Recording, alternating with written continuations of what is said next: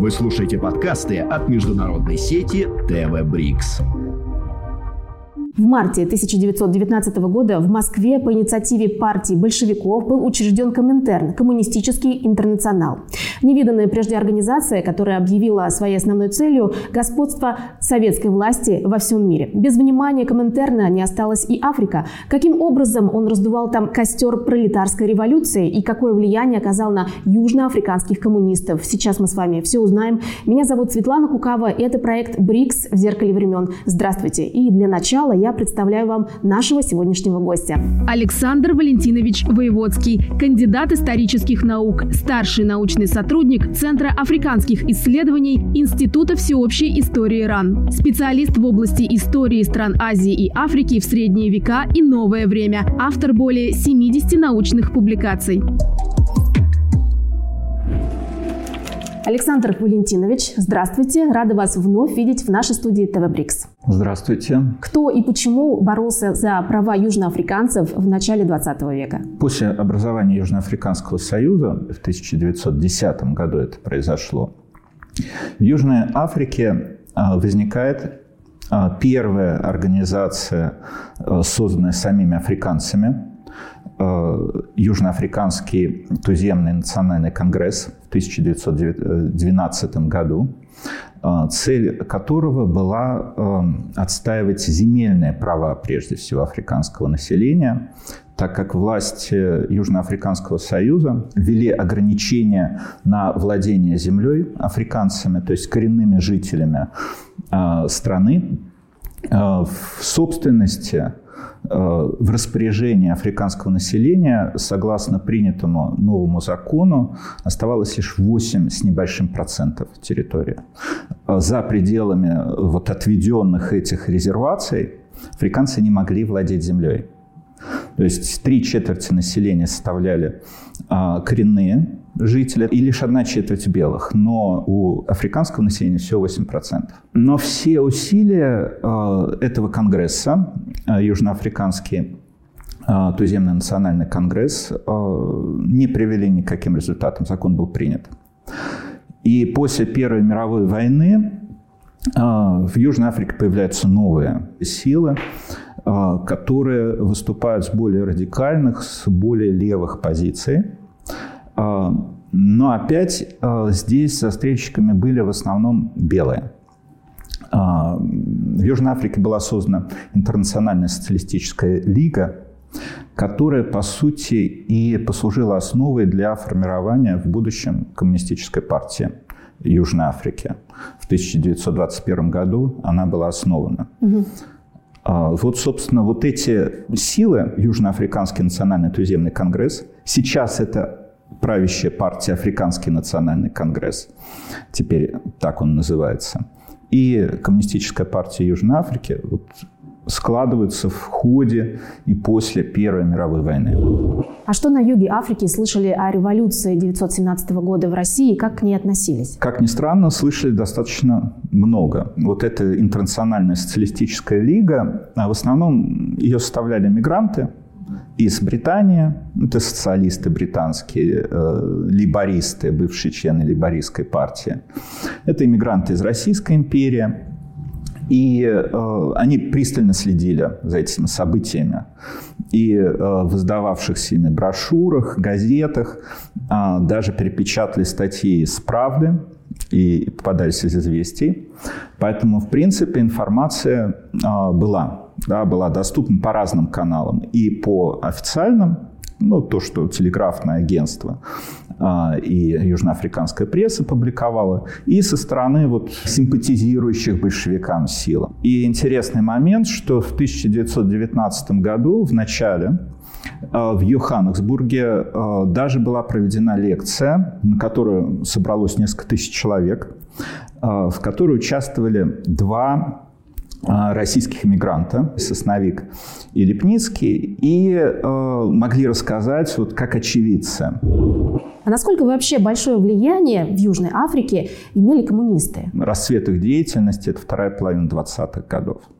Когда э, была основана коммунистическая партия Южной Африки, она э, стала сразу же частью вот этого коммунистического интернационала. Один из членов и основателей Компартии Дэвид Айван Джонс э, вошел в исполнительный комитет Коминтерна, то есть это высший коллегиальный орган. Он умер в России, его могила э, на, э, расположена на Вадевичьем кладбище. Так что южноафриканские коммунисты участвовали в принятии решений.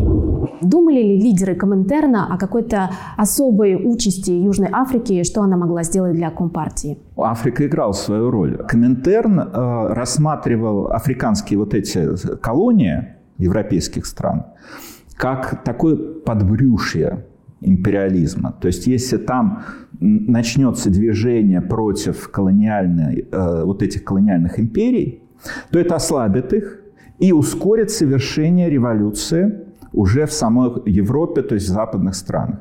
То есть здесь Африка носила в большей степени вспомогательную роль. Но, тем не менее, вот в такой глобальной стратегии, глобальном видении Коминтерн э, отдавал тоже свой ну, определенный такой приоритет этому направлению, тем более, что а в Европе революции как-то вот не торопились. Известно, что одной из стратегий работ Коминтерна была подготовка в СССР кадров, сторонников коммунистических идей из разных стран. Из Южной Африки были такие люди, как я понимаю. Вот два заведения коминтерновских, э, коммунистический университет трудящихся Востока, КУТФ, сокращенно. И э, так называемая Ленинская школа, тоже коминтерновское заведение, а, в них, э, э, именно в них учились и попадали туда африканские студенты, ну, если можно так назвать, слушатели, учились, э, в том числе и будущие лидеры коммунистической партии Южной Африки. Джон Бивер Макс, Мозес Катане, будущий генеральный секретарь и руководитель Компартии. Чему их учили? Да, э, ну, конечно, марксистско-ленинская философия, э, политэкономия, э, история ВКПБ, то есть коммунистической партии большевиков, а, история рабочего движения, но ну и вполне практические такие навыки, в том числе конспиративной работы. По возвращении к себе на родину они должны были как раз выступать в роли и организаторов, политических организаторов, и а, э, вести пропаганду и какую-то работу уже на местах среди населения, то есть а, а, выступать такими уже носителями, эмиссарами а, этой марксистской, коммунистической идеи. А как в Москве вообще понимали цели борьбы южноафриканских коммунистов? Было достаточно сложно. После смерти Айвана Джонса, он в 23 или 24 году умер от чехотки, то есть туберкулеза. Постоянных представителей южноафриканской вот этой компартии в Коминтерне не было. Хотя на конгрессы, делегации э, Компартии Южной Африки приезжали регулярно. Э, но вот два, э, ключевым стал шестой конгресс Коминтерна, 28 год, на котором был принят лозунг, да, то есть цель деятельности сформулирована Компартией Южной Африки. Это создание независимой туземной республики, как это в документах сформулировано было. В чем сложность была? А, то, что главной силой, да, то есть революционной, согласно тезисам Коминтерна, должен был стать африканский пролетариат. А он в Южной Африке в тот период еще не сложился. Более развитым был белый пролетариат, да, белых, и, а, очень много среди рабочих было африканеров. И то, что этот лозунг был навязан сверху, привел к серьезному кризису. То есть фактически оттолкнул белых рабочих, которые, ну, надо сказать, тоже были российски настроены. Да, когда в 22 году было э, большое восстание южноафриканских рабочих, прежде всего белых, то у них был лозунг э, «Пролетарии всех стран, объединяйтесь за белую Южную Африку». Да, они протестовали против того, что э, нанимают слишком много африканцев – да, они как бы лишаются работы белые. То есть расовые противоречия вот эти, они проникали даже в рабочий класс. И в результате в 30-е годы наступает серьезный кризис. То есть Компартия еле-еле пережила 30-е годы, ее численность сократилась там на порядок от нескольких тысяч членов до Там сотни активных участников. Ситуация меняется с начала Второй мировой войны, Великой Отечественной войны, с 1941 года. А, Советский Союз и ЮАР э, выступали союзниками во Второй мировой войне. Южноафриканский Союз э, в этот период а, начинает к Советскому Союзу относиться более благожелательно. Да, потому что правительство Южноафриканского Союза, конечно, антибольшевистски было настроено. Коммунистическую партию не запрещали, но тем не менее лидер Южноафриканского союза Смец, Ян Христиан Смец, он был противником большевизма. То есть здесь его взгляды схожи были с Черчиллем. Но в годы войны он рассматривал Советский Союз как союзником, поэтому даже для Компартии а, а, были смягчены условия деятельности. Было основано консульство Советского Союза, то есть дипломатическое представительство. Развернуло свою деятельность общество друзей Советского Союза в Южной Африке которые э, собирали э, материальную помощь, деньги.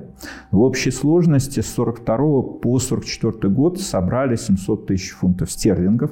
Это только а, э, гражданские пожертвования. Речь идет именно о пожертвованиях граждан. А, медикаменты сюда входили, а, какая-то одежда, даже компоненты крови.